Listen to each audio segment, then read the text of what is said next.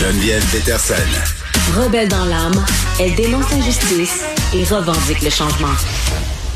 Nombreuses femmes en Europe qui ont pris la parole à travers le mouvement Balance ton bar pour dénoncer des inconduites sexuelles vécues dans des bars ou aux mains d'employés de ces établissements. On est avec Anna Toumazov, qui est militante féministe, qui est membre aussi de l'Union féministe inclusive autogérée, qui a été fondée dans la foulée de ce hashtag Balance ton bar. Madame Toumazov, bonjour. Bonjour. Bon, merci euh, d'être avec nous euh, pour nous parler un peu de ce hashtag-là, de ce mouvement Balance ton bar. Peut-être nous expliquer à prime abord comment tout ça a débuté? Oui, tout à fait. En fait, ça a commencé. Euh, donc, pour contextualiser, Bruxelles, c'est une ville qui est assez festive parce qu'on y trouve beaucoup de, personnes expatriées, beaucoup d'étudiants, beaucoup d'étudiantes. Et en fait, ce qui s'est passé, c'est que justement, dans un café euh, d'un endroit où les étudiants et étudiantes sortent, parce que c'est contre euh, l'université, il y a eu un, un problème, en l'occurrence un gros problème, avec un serveur qui a fait l'objet de 17 plaintes euh, pour des faits similaires. Donc il a drogué et violé de jeunes filles. Et le patron du café, au lieu de dire OK, ce gars-là, on n'en veut plus, on le, on le dénonce, peu importe, mm. euh, il a préféré le changer de café. Donc juste déplacer le problème, mais il l'a mis dans le café voisin en fait. Et là, je crois que ça a vraiment été la goutte d'eau qui a fait déborder le vase hmm. pour l'ensemble de la jeunesse bruxelloise. Euh, il y a déjà eu des scandales d'ordre sexuel dans beaucoup de, de, bars et de boîtes de nuit de la capitale. Mais là, ça a été le truc de trop parce que c'était un peu l'affront ultime. Hmm. C'est on s'en fiche de ce qui vous arrive. On va juste changer le problème d'endroit et puis euh, allez vous faire euh, oui, ben, ben c'est ça, euh, Anna Toumazov, parce que vous êtes française et vous êtes installée euh, en Belgique et je pense que c'est bien de, le spécifier. Le Bruxelles, c'est une ville, vous l'avez dit, qui est reconnue euh, pour son nightlife de, depuis, en oui, ben, en Belgique, pardon.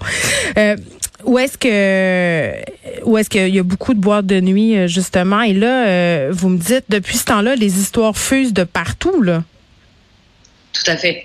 Ouais, en fait, ce qui s'est passé, c'est que du coup, il y a des, euh, il y a des, enfin, il y a eu très rapidement, en fait, on l'a su un, lundi, donc au milieu du mois d'octobre. Euh, très rapidement, il y a eu un mouvement qui a, qui a, qui a mené à ce qu'il y ait une marche dès le jeudi. Donc, c'était une marche assez, euh, assez féroce, similaire à ce qu'on peut voir en France. Il y avait vraiment une espèce de, de rage au cœur, il y avait une fièvre euh, qui faisait bon de voir parce qu'on voyait quand même qu'on arrive à se réveiller ensemble, etc.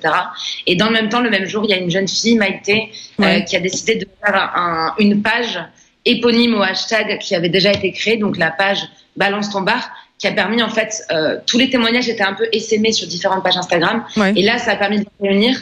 Et on a vu que le problème évidemment ne concernait pas que les deux cafés euh, d'où était partie l'affaire mais beaucoup d'autres bars euh, et boîtes du centre-ville bruxellois et notamment des endroits où il y a beaucoup beaucoup d'argent voilà des, des, choses un peu un peu un peu troubles. Oui, ben puis cette page Instagram là euh, maintenant euh, compte 25 000 membres. Euh, les témoignages, c'est pas seulement des témoignages à propos d'histoires qui se passent en Belgique, il y en a un peu partout, il y en a en France. là, on a eu ici aussi des histoires similaires quand même là, des bars qui ont été pointés du doigt à plusieurs reprises là, pour des incidents, notamment des filles qui s'étaient fait mettre des substances dans leur verre, qui ont été agressées la suite euh, un bar de Québec, entre autres, auquel je pense, le bar L'Expat, euh, qui s'est fait avertir, ensuite a perdu son permis d'alcool. La question qui se pose dans tout ça, quand même, euh, quand on a des plaintes comme ça, quand on fait face à un si grand nombre de témoignages, c'est quoi la responsabilité des bars, des tenanciers de bars? Mais en fait, c'est toujours dépendant. là, en l'espèce, moi, j'ai vu ce qui s'est passé au Québec pour le pour le bar L'Expat. Euh, je suis pas, je suis pas juge, vous savez, mais je crois que c'est quand même un sens mérité. Et on aimerait que les gouvernements euh, euh, français, belges notamment, mais aussi suisses, anglais, enfin tous les endroits où il y a un peu ces, ces polémiques qui, se, qui, qui, qui, viennent sur le tapis, euh, fassent la même chose. Parce que, en fait, imaginons un bar, euh, un bar lambda, si un client vient droguer une cliente, bon, le bar fait le nécessaire, il va s'occuper de la cliente, il appelle les secours, mm. il prend soin d'elle on ne peut pas dire que la responsabilité incombe au bar. Par contre, quand un serveur ou un patron de boîte ou un videur euh, agresse ou viole à répétition des clientes, il se sert, il se sert du bar comme de terrain de chasse. C'est ce que vous me dites. Ils savent qu'ils ont des clientèles qui sont alcoolisées. Euh, mm. parfois, dans le cas de ce qui s'est passé à Bruxelles, très jeunes, ils savent que l'alcool, ça a un peu, euh, à moindre échelle, les mêmes effets que ces drogues-là. Donc, en fait, tout se mélange. Et je crois que là où arrive la responsabilité des bars ou des boîtes, c'est quand il y a des faits récurrents qui se passent devant leurs yeux et qui font rien. Là, voilà.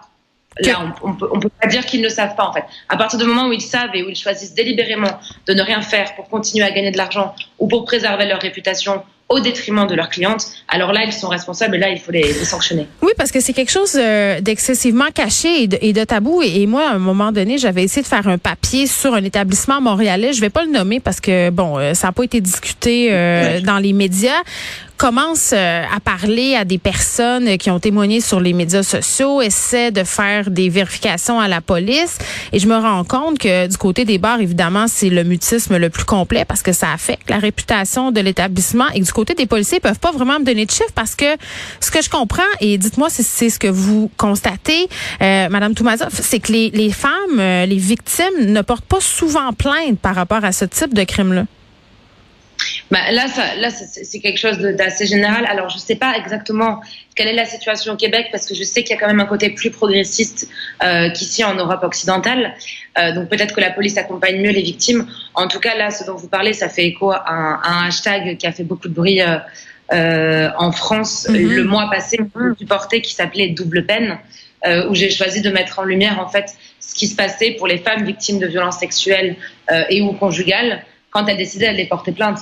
Et ce qu'on sait, c'est que en France et en Belgique, en tout cas, on estime qu'en moyenne, seule une femme sur dix euh, victime de violences sexuelles mm. va porter plainte.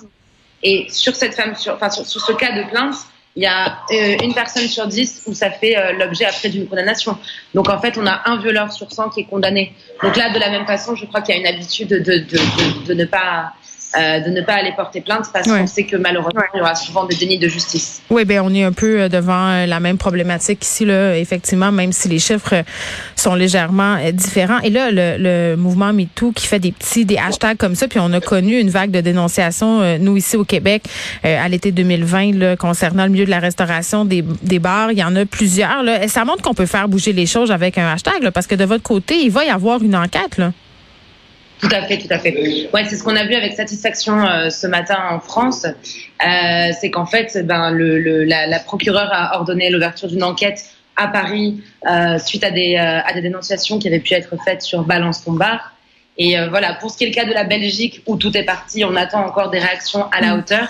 Euh, c'est pour ça qu'on a choisi d'organiser un boycott parce que si la sanction ne passe pas par la justice, alors on s'est dit qu'elle pouvait passer par le peuple. Et on le voit souvent quand il y a des foules qui sont très énervées, euh, ça fait autant de personnes qui ne lâchent pas par après et euh, qui permettent qu'il puisse y avoir oui une forme de justice. Euh, j'en profite euh, du fait que vous êtes avec nous pour vous parler de Patrick euh, Poivre d'Arvor, ce célébrissime animateur de TF1 là, qui est visé par beaucoup d'allégations d'inconduite sexuelle. On a suivi ça évidemment ici chez nous. comment vous avez réagi à tout ça? Parce que moi, ce qui me fait particulièrement réagir, Madame Toumazov, c'est de se rendre compte en quelque sorte que le réseau était, bon, pour ainsi dire, un peu au fait là, que cet homme-là avait des comportements problématiques, là, puis profitait en fait de son statut pour abuser des personnes euh, sur lesquelles il y avait une certaine emprise? Mais là, en fait, on en revient à la problématique générale liée aux violences sexuelles et sexistes. C'est qu'en fait, à chaque fois, on est sur des entreprises, des communautés, euh, des cercles sociaux, quels qu'ils soient, où en fait tout le monde savait et tout le monde a choisi de ne rien dire. Et je crois que dans le milieu médiatique, c'est d'autant plus présent parce qu'on est face à des personnes qui ont du pouvoir, on est face à des personnes qui ont euh, droit de vie ou de mort sur la carrière des autres. Mm. Et en fait, dans le milieu euh, médiatique, tout le monde savait pour Poivre et tout le monde a choisi de se taire parce que ce gars-là était le plus puissant de l'industrie. Enfin, je veux dire, c'est l'homme avec lequel euh, des générations entières ont grandi à la télé et euh, il était impossible d'ignorer ce qu'il a fait. Je veux dire, on parle de dizaines de dizaines de victimes. Mm. Euh, Claire Chazal, qui est son ex-compagne et qui est aussi une femme extrêmement célèbre, extrêmement puissante, il avait uriné sur son canapé euh, dans son bureau lorsqu'elle l'avait quitté. Donc, je veux dire, tout le monde savait et personne n'a rien dit, personne n'a rien pu faire. Et c'est pour ça aussi que je trouve que ces vagues de libération de la parole et surtout de libération de l'écoute, hashtag après hashtag, sont capitales parce qu'elles permettent en fait euh, de montrer qu'au fur et à mesure, le silence peut se briser. Hmm. De nombreuses femmes donc qui ont pris la parole à travers euh, le mouvement Balance ton bar euh, qui fait référence évidemment au hashtag Balance ton bar qui a vu le jour euh, dans le cadre de la foulée du MeToo en France. Anna Toumazov, merci beaucoup de nous avoir parlé. Merci pour l'invitation. Balance ton quoi, un jour peut-être ça changera. Balance ton quoi?